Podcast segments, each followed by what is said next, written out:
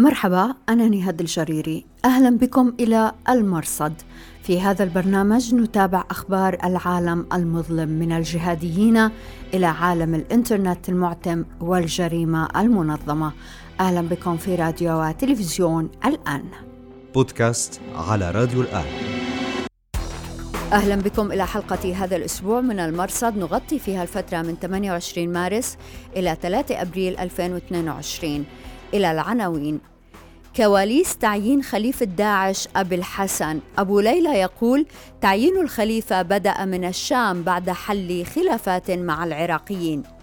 قاضي داعش في سيناء سابقا يكشف فضائح التنظيم ويدعو الأنصار لوضع السلاح. العرجاني شرع النصرة سابقا يعود إلى بلده بعد مضايقات هيئة تحرير الشام. وضيف الأسبوع الأستاذ عمر أبو ليلى الخبير السوري المتخصص في ديناميات الحوكمة والأمن في شمال سوريا ورئيس تحرير موقع دير الزور 24 الإخباري. وبإمكانكم الاطلاع على نص هذه الحلقة في أخبار الآن دوت نت. بودكاست على راديو الآن. إذا خليفة داعش الجديد أبو الحسن الهاشمي القرشي لا يزال يتلقى البيعات. حساب جهاد أناليتكس على تويتر قال إن إعلام داعش نشر في الفترة من الحادي عشر إلى السابع عشر من مارس 24 تقريرا مصورا للبيعات من 12 ولاية أكثرها كان من العراق وسوريا وغرب إفريقيا. لكن الخليفة لا يزال مجهولا لما يقول التنظيم إنه اعتبارات أمنية. ما الذي يمكن أن نعرفه عن الرجل؟ لا نعلم الاسم الحقيقي لأبي الحسن كل ما لدينا تكهنات وإن كانت الكفة ترجح لصالح الصميدعي حج زيد. الجديد هو ما قاله لنا عمر أبو ليلى رئيس تحرير موقع دير الزور 24 عن كواليس تعيين الخليفة. فيكشف عن أن أبا الحسن هو عراقي يتنقل كثيرا بين العراق والشام وأن تنظيم داعش في سوريا كان له الدور الأكبر في تنصيب الخليفة بعد حل خلافات مع داعش العراق. ذكرنا اسم أبو الحسن الهاشمي. أبو الحسن الهاشمي هو أحد المقربين من الدائرة الضيقة من الأشخاص الذين يؤسسون للتنظيم سياسات مستقبلية. المصادر التي زودتنا بالمعلومة جاءت بالضبط بعد مقتل خليفة داعش السابق بعدة أيام مباشرة. كان هناك خلافات خلافات حقيقية لأكون واضح معك. داخل التنظيم. وتم جمع هذه البيعات بالدرجة الاولى بالدرجة الأولى في سوريا ومن ثم في العراق. الخلافات طبعا هو عراقي من يعني أكاد أجزم لك ان أبو الحسن الهاشمي هو عراقي الجنسية وليس سوري. بالنسبة للخلافات التي حدثت كانت بين التيار السوري والتيار العراقي بمحاولة كسر القواعد التي بناها التنظيم فيما يتعلق بأنه لا يمكن أن يستولي أو لا يمكن أن يكون لخليفة أن يكون خليفة داعش سوري الجنسية. فيجب أن يكون عراقي باعتبار أن أبو بكر البغدادي وقرداش وسواهم كلهم عراقيون وكلهم من نسل ما يسمى بالقرشيين. فكانت هناك خلافة. تم جمع البيعات مما أفيدك به تم جمع البيعات بالدرجة الأولى في ولايتين ما يسمى بولايتين ولاية البركة والخير شرق سوريا باعتبارها مناطق حدودية مع مع العراق. وتم تذييل الخلافات مع التنظيم في الولايات العراقية الأخرى وأعلن فيما بعد. أبو الحسن الهاشمي لديه أربع أسماء مستعارة أخرى على سبيل المثال. فهذه الأسماء المستعارة يتنقل بها ضمن ضمن آه، حركته ما بين آه، عدة مناطق حينما ينتقل من العراق إلى سوريا ويلتقي بقيادات سوريا ليس كل القيادات تعرفه فيجلس معهم ومن ثم يتداولون بعدة أمور تتعلق بالتنظيم ثم يغادر العراق ثم يعلمون في سوريا أنه كان أبو الحسن الشام بينما كان في جلسته في سوريا في اسم مستعار آخر. أستاذ عمر متى وصلتكم المعلومة؟ معلومة أبو الحسن الهاشم القرشي بعد أحداث أطمة؟ بالضبط. وصلتنا بعدها بعدة أيام لأنه آه، أرجع معك على نقطة أساسية وهي الخلافات بعد مقتله أولا واحدة من الخلافات واحدة من الخلافات آه، التي حصلت داخل التنظيم كانت تتعلق بعدم الإعلان عن مقتل الخليفة آنذاك. تمام.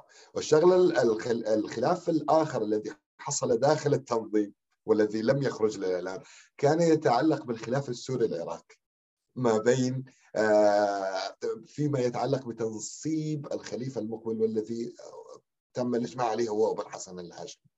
النقطة الأخرى التي أيضا آه، استذكرتها هي تتعلق بأنه آه، هذه المرة تحديدا ما لمسته شخصيا أن السوريين داخل تنظيم داعش لعبوا دورا كبيرا في تنصيب الخليفة. آه، والدليل على ذلك أن البيعات الأساسية للتنظيم خرجت من ولايتين أساسيتين هما ولاية البركة وولاية الخير ما يسمى بالتنظيم. ونتحدث مرة أخرى إلى عمر أبو ليلى رئيس تحرير موقع دير الزور 24 في ملف روسيا والحرب على أوكرانيا بعد قليل. بودكاست على راديو الآن. نشر حساب قناة فتح عباد البغدادي والهاشمي أن منشورات تتداول في سيناء فيها رسالة من شرع داعش السابق أبي حمزة القاضي يدعو عناصر التنظيم لتسليم أنفسهم إلى السلطات المصرية حيث يلقون معاملة حسنة.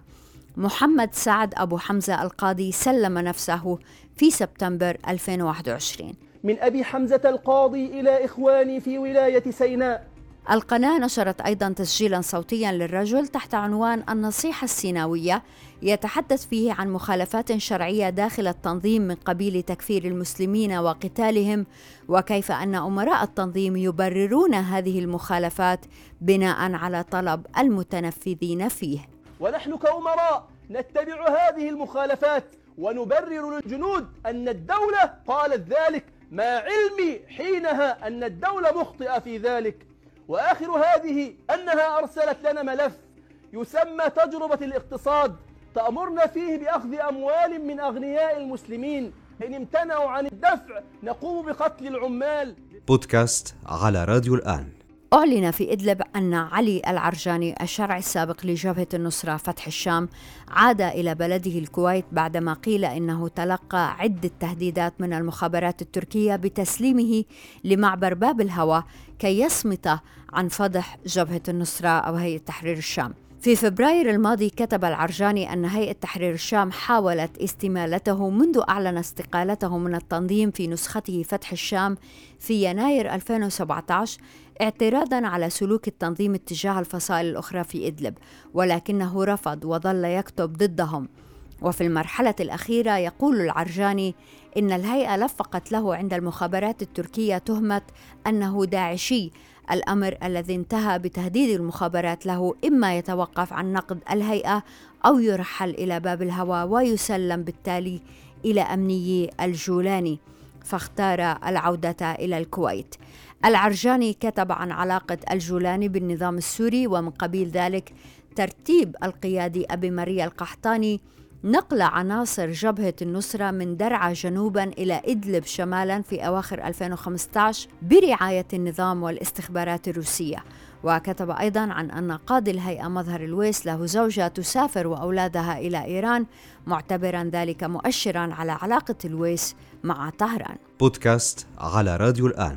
ثارت علامات استفهام كثيرة حول طريقة استثمار داعش في الهجوم الذي وقع في الخضيرة قرب حيفا وقتل فيه ممن قتل ضابطان إسرائيليان.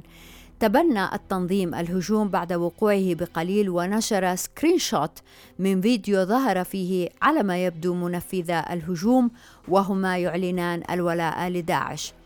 مينا اللامي الصحفية المتخصصة في ملف الجهاديين من بي بي سي مونيتورينج رأت أن داعش اقتنص الفرصة بتبني الهجوم إعلاميا من دون أن يكون له ضلع في الأمر بدليل أن صحيفة التنظيم الأسبوعية النبأ صححت اسم أحد منفذي الهجوم من خالد كما ورد في أول الإعلان إلى إبراهيم بناء على تصحيح وسائل الإعلام.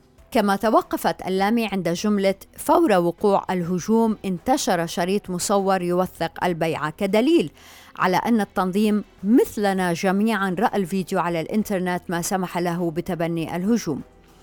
إعلان داعش المسؤولية عن الهجوم جاء مفاجئا لكثير من أنصار القاعدة قبل التبني اعتبروا ما حدث جهادا متواصلا وبعد التبني اجتهدوا في تبرير فرحهم بما يشبه الغاية تبرر الوسيلة. منظر الجهادية أبو محمد المقدسي مثلا تمنى أن يكون هذا تحولا في نهج داعش وإن اعتبر أن عمليات المغترين بداعش في فلسطين هو اجتهادات فردية. زاد الطين بلة الهجوم الذي نفذه لاحقا الفتحاوي حمارشة لكن التخريجة بحسب المقدسي كانت نمدح فعلته ونتحفظ لكونه فتحويا مرجحا أن الرجل كغيره اتخذ فتح وسيلة للتدريب والتسليح وبالتالي فإن الحكم العام غير الحكم على الأعيان وقد نحكم على الرؤوس والحكومة ونفصل في الأتباع. وهو نفس الموقف الذي اتخذه المقدسي من حماس. لكن في محاولة المقدسي إثبات نظرته هذا أشار إلى عبارة دينية كتبها حمارشي على الفيسبوك. فعلق المقدسي لا تتعجب أن تجد فتحويا مصليا أو يكتب على معرفه هذا. ثم يظهر للمقدسي أن حمارشة أشاد بقيادي من حزب الله.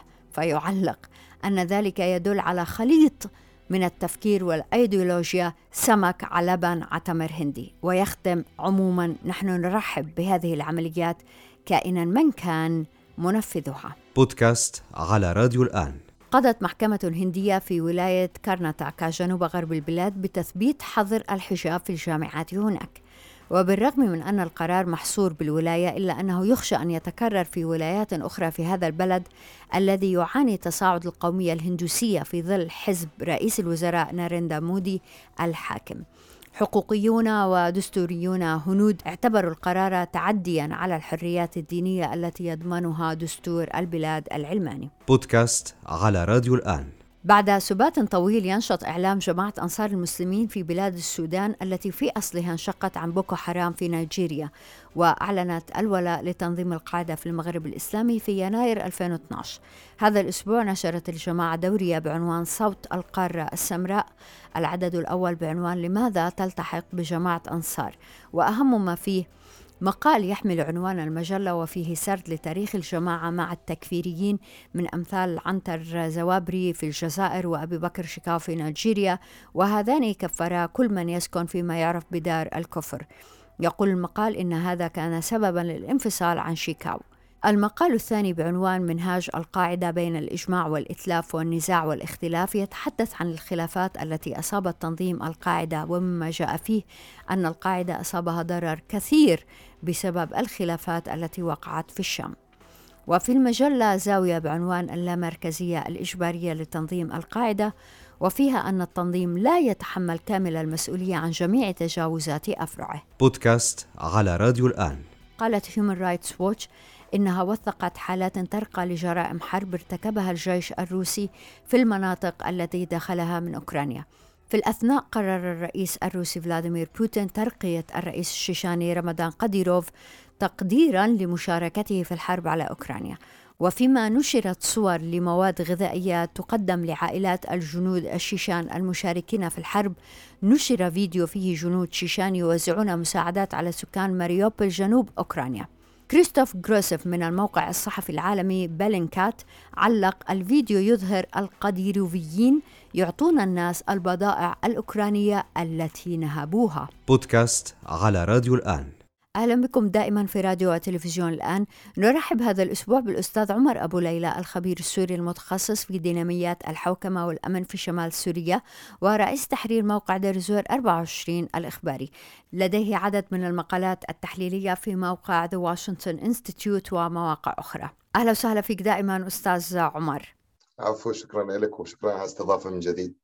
أستاذ عمر نتابع حسابك على تويتر وفيه إدراجات لافتة للانتباه تتعلق بالحرب الروسية على أوكرانيا أتمت الحرب الشهر وكان المتوقع لها أيام ما أكثر ما لفت انتباهك في هذه الحرب؟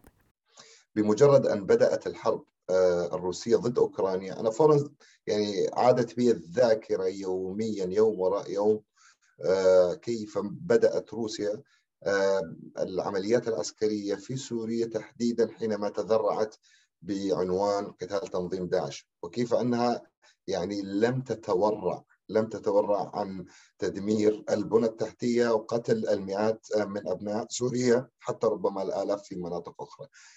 تحديدا باعتباري انتمي لشمال شرق سوريا أستذكر لحظات لا يمكن لي أن أنساها من الإجرام الروسي بسوريا في معاركهم ضد تنظيم داعش في مدينة الميادين وفي مدينة القورية بريف دير الزور الشرقي وصلت مرحلة الدمار آه، تزيد على 70 80% من البنى التحتية وأصبحت ركام بمعنى الركام. كانت الطائرات الروسية يوميا تغير ما يقارب من 20 إلى 25 30 غارة على مدار الليل والنهار. وجربت أو مورست أو تم تجريب أنواع من الأسلحة لم يتم تجربتها حتى في حروب عالمية. ما يحدث اليوم في أوكرانيا هناك بعض الفوارق البسيطة لكن ذات السيناريو بالمجمل يتم إعادته. هناك مراقبة دولية بطريقة أو بأخرى لأفعال روسيا وروسيا تدرك هذا الشيء عن قرب. لذلك هي تحاول قدر الإمكان أن لا أن لا تعيد سيناريو سوريا حرفيا مقابلة لدولة بحجم أوكرانيا. يعني اليوم كلنا نعلم ونرى يوميا عشرات الفيديوهات التي ترينا أن الروس هدفهم الرئيسي تدمير البنى التحتية في أوكرانيا. أكثر من التركيز على إيقاع أكبر عدد ممكن من المدنيين كضحايا آه، بشريين. في سوريا آه، كان لديها هدفين في آن واحد. هما المسح الجغرافي بالكامل بالإضافة آه، عدم الاكتراث لأي ضحايا. يعني أنا أتذكر إحدى المجازر التي وقعت بسبب القصف الروسي على معبر نهري بين ضفتي نهر الفرات شرق وغرب الفرات في الريف الشرقي لدير الزور. راح ضحيته أكثر من 200 شخص مدني كانوا يحاولون الفرار من القصف الروسي. بينما اليوم لا نرى هذا السيناريو حرفيا. آه، في أوكرانيا.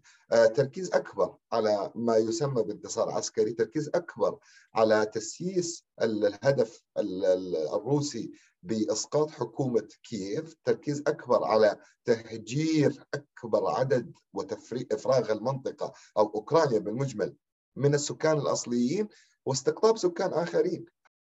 أستاذ عمر قلت في إحدى تغريداتك على تويتر أنه هذه الأنظمة وكنت تشير إلى النظام الروسي لا يستطيع أن يعيش من دون الكذب ووصفت ذلك بأنه سياستهم انتشار البروباغندا الروسية كان مثير للانتباه في هذه الحرب ماذا تقول عن هذا؟ طبعا عجبتني جدا آه، الخطوة التي اتخذها الاتحاد الأوروبي بإيقاف كل المنصات الرسمية التابعة للاتحاد الأوروبي عفوا لروسيا كسبوتنيك وآر تي والمعرفات الأخرى من أن تستمر في نشر آه، رواياتها وقصصها. لدينا تجربة آه، عملية في سوريا أيضا دائما. لطالما أحاول الابتعاد عن سوريا وأعود إليها من جديد باعتبار أن روسيا هي لاعب أساسي في سوريا. موضوع الكذب الروسي نحن يعني نعرفه من سنوات وعلى مستوى رفيع جدا. وليس معرفات وهمية أو حتى معرفات إعلامية. نتكلم على مسؤولين آه، في الأمم المتحدة نتكلم على سفراء نتكلم على حسابات تابعة للحكومة أو لروسيا بشكل مباشر. حتى متحدثين رسميين باسم الكرملين. الروس لديهم مبدأ اكذب اكذب حتى يتم تصديقك أو حتى تصدق. وهذا السيناريو الذي دائما طالما يعيدونه في الرواية التي هم ليسوا مقتنعون فيها وطالما يحاولون الترويج لها لحتى يقنعوا فيها المجتمع الدولي أو حتى من يحاول التضامن معهم. هناك لديهم تيارين، التيار العسكري الذي يسير على الأرض بالعمليات العسكرية يقابله التيار الإعلامي الذي يعطي شرعية للعسكر بهذا فلا يمكن التيار الإعلامي الذي يزيد من هذه البروباغندا من هذه الأكاذيب أن يغير حرف واحد من هذه الرواية لأنه العملية بالمجمل بنيت على قصة وهذه القصة هي كاذبة. قصة القوميين قصة الدواعش قصة قصة إلى آخره. فهذه القصة الكاذبة التي تروج لها روسيا أعطتها شرعية لنفسها وليس شرعية دولية بأنها تنفذ هذا العمل العسكري. هذا بالضبط ما يحدث في أوكرانيا اليوم. في سوريا اتخذوا ذريعة أنهم يقاتلون تنظيم داعش. وهذه أيضا من المغالطات والأكاذيب الكبيرة. لم يكن موضوع قتال تنظيم داعش آه، هو الحقيقة التي اتخذتها روسيا وفصائلها أو ميليشياتها لأن الضحايا من المدنيين وحتى أبناء دير الزور هم بالأساس قاتلوا تنظيم داعش في عام 2014 قبل حتى أن يتدخل المجتمع الدولي. فأنت اليوم آه، تدعي إنك تقاتل تنظيم داعش لكن هدفك جغرافي هدفك جيوسياسي هدفك يصب في نقاط أخرى بعيد عن الحقيقة التي تحاول الترويج أو العنوان الذي تحاول الترويج له وهو لا يمت للحقيقة بصلة. ذات السيناريو اليوم هناك أكاذيب لمسنا في الشهر الماضي تحديدا. المئات والآلاف من الأكاذيب التي تروجها وسائل الإعلام الروسية ولكن أعتقد أن الخطوة الإيجابية التي تم اتخاذها هي تحجيم هذه الوسائل من استمرارها بنشر هذه الأكاذيب والتأثير على شعوب المنطقة. ونتكلم عن الشعب الأوروبي على وجه التحديد بحكم أنني مقيم في أوروبا. يعني شخصيا آه، لطالما التقيت بأشخاص بعد سنوات من إقامتي في أوروبا لا يعرفون شيئا عن سوريا. حقيقة بسبب ابتعادهم فهم لا يزالون يعني غير مطلعين على التفاصيل. اليوم هذا الشخص إذا ما تعرض أو إذا ما صدف آه، أو قابل قصة تم ترويجها من الإعلام الروسي الذي يمارس الأكاذيب لطالما أو لربما سوف يتأثر بها سوف يميل إلى تصديقها لأنه دائما ما تكون العلاقة في دول الاتحاد الأوروبي ما بين الشعوب والحكومة هي علاقة ديمقراطية فهم ليسوا مناصرين 100% لحكوماتهم بقدر ما أنهم ينظرون إلى القصص من عدة جوانب. فالخطوة الإيجابية التي اتخذتها من جديد اتخذها الاتحاد الأوروبي بتحجيم هذه المنصات بهذه المعرفات كانت جدا إيجابية آه، لفضح أكاذيب النظام الروسي وأكاذيب النظام الروسي ليست فقط ضمن آه، حدود الاتحاد الأوروبي، في سوريا، في أفريقيا، في ليبيا، في كل الدول التي تحاول التواجد فيها أو إيجاد شرعنه لتواجدها العسكري وغير العسكري. هل يحضرك شيء من هذه الأكاذيب مثلا لفتت انتباهك إذا كان يحضرك؟ على مستوى سوريا كأكاذيب بشكل عام طالما طال كانوا يروجون لموضوع أنهم قتلوا العشرات من عناصر تنظيم داعش بينما المعرفات المحلية وغير المحلية توثق أن آه، المئات من أبناء دير الزور قتلوا بفعل الضربات الجوية أو الصواريخ البعيدة المدى. في أوكرانيا كذلك الأمر، اليوم نتكلم عن أنهم استهدفوا على سبيل المثال آه، مستودعات تابعة للذخيرة والسلاح ويحاولون أن يروجوا فيديوهات آه، تبين أنها للذخيره والسلاح، لكن نتفاجأ بصور وفوتج من معرفات مستقلة توضح أن هناك أطفال أن هناك مشافي عسكرية ميدانية مشافي إنسانية تم قصفها أن هناك حتى حضانات خاصة بالأطفال تم تدميرها عكس الرواية الروسية حرفيا. وفي ذات المنطقة التي يتم الحديث عنها. نتكلم يعني تم توثيق عديد من الحضانات آه، التابعة التي يرتادها الأطفال تم قصفها بفعل الطائرات أو السلاح الروسي.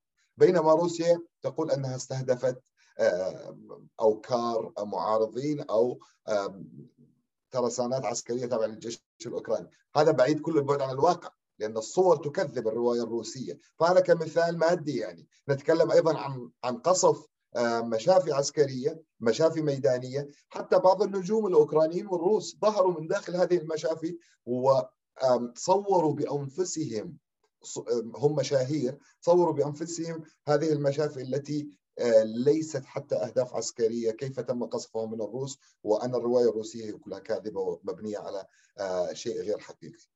أستاذ عمر كان لافت أن تفتح روسيا مراكز تجنيد في سوريا. روسيا لا تحتاج إلى جنود وعندها الفاغنر ذراعها الذي تتسلل من خلاله إلى الدول في مختلف أنحاء العالم. لماذا إذا التجنيد؟ ممتاز. سؤال جدا مهم حقيقة نهاد. أشكرك. آه ليست بحاجة 100% هذا الكلام دقيق. آه لديها ليس فقط فاغنر لديها الشيشان لديها مرتزقة في كل مكان. لكن نتكلم على أن روسيا في سوريا بنت مرتزقة منذ وجودها في المنطقة. أسست فصائل وكتائب وميليشيات والعملية والقضية لا تقتصر على الحرب الروسية ضد أوكرانيا اليوم. هؤلاء المرتزقة هم بالأساس تم إرسالهم إلى دول عدة تتواجد فيها روسيا. على سبيل المثال إذا عدت قليلا إلى موقع دير 24 منذ ما يقارب ثمانية شهور نحن نشرنا عن عملية إرسال مرتزقة من دير الزور وشمال شرق سوريا إلى مالي. هناك تتواجد قوات روسية. نتكلم عن إرسال مرتزقة آه، تابعين لروسيا من محافظات سورية أخرى إلى ليبيا. فاليوم القضية التي تم فتحها عملية التجنيد في دير الزور تحديدا بشكل مباشر هي تنضوي ضمن عدة حسابات الحساب الأول أن روسيا شيئا فشيئا بدأت تدرك أنها سوف تصطدم مع الشعب الروسي الذي العديد الكثير منه عارض الحرب الروسية ضد أوكرانيا وقتلاهم سوف يسببون قلق سياسي وداخلي الحكومة الروسية أمام الشعب الروسي. هذا واحد. فاليوم المرتزقة الذين يذهبون إلى روسيا سواء ماتوا أو بقيوا أحياء لا تكترث روسيا لهم. في نفس الوقت هي تحضر هؤلاء الآلاف بالرغم أنها حتى استغنت استعانت بالشيشان خارج روسيا استعانت بمقاتلين الشيشان. فهذا بحد ذاته إثبات على أن روسيا آه، لديها مشكلة تتعلق مشكلة داخلية مع الروس بأنفس بأنفسهم. أنها في حال واجهت هذه المشكلة بما يتعلق بأنه الجنود الروس ينسحبون ينشقون يقتلون لديها بدائل. البدائل تعتمد على المرتزقة الشيشان المرتزقة الذين أسستهم في دول عديدة من ضمنها سوريا. الجانب الآخر حقيقة حتى موضوع التجنيد في شرق سوريا. اليوم الوضع الاقتصادي في سوريا جدا جدا سيء ولا يطاق وخصوصا في مناطق سيطرة نظام الأسد وروسيا وميليشيات إيران. هؤلاء العناصر أو هؤلاء الأشخاص لماذا لماذا لم يترددوا في عمليات التسجيل للانضمام لهذه الميليشيات أو للتجنيد ضمنها؟ لأنهم يرون جيدا آه، الأخبار وكيف العقوبات الدولية آه، تراكمت على روسيا. يرون أن الوضع الاقتصادي في سوريا ذهب إلى اسوء مما هو عليه الآن ولذلك هم يبحثون عن ضمانة تتعلق بأنهم في الأشهر القليلة المقبلة سوف يتلقون رواتب أو مخصصات مالية ولو أنها زهيده من روسيا تسد حاجتهم وحاجة أهاليهم، وهذا ليس مبرر من قبلنا نحن كأبناء دير الزور ان نشرع لهم هذا، بالعكس تماما، نحن ضد أي مبررات آه، تسمح لهم بالانضمام لميليشيات روسية أو غير روسية، ونحن كسوريين يعني عرضنا بشكل واضح منذ اللحظات الأولى الحرب الروسية لعدة حسابات لعدة أمور تتعلق بأن القاتل واحد الذي يمارس القتل في سوريا يمارس ضد الشعب الأوكراني ولا نزال نؤيد الشعب الأوكراني بكل قضيته. الجانب الآخر اليوم عدد من هؤلاء الأشخاص الذين انضموا لهذه الفصائل أو المرتزقة هم يفكرون بالوصول إلى أوروبا وهذه نقطة لا تخفى لأحد فهو آه، حينما ينضم لهذه الميليشيات هو اوريدي أصبح على حدود أوروبا. فلربما في مرحلة ما يخلع بدلته العسكرية ويهرب باتجاه إحدى الدول الأوروبية. بينما إذا بقي في سوريا فهو يحتاج إلى مبلغ مالي طائل يزيد على 20 25 ألف دولار رحلة طويلة مجهولة التفاصيل. أتيحت له فرصة بين يديه يحاول قدر الامكان استثمار. فلديه عدة مبررات هو يبررها لنفسه بالانضمام لهذه الميليشيات. الأستاذ عمر أبو ليلى شكرا جزيلا لوجودك معنا. شكرا لك يعطيك ألف عافية شكرا. وشكرا جزيلا لوجودكم معنا في راديو وتلفزيون الآن. أنا نهاد الجريري مع السلامة. بودكاست على راديو الآن.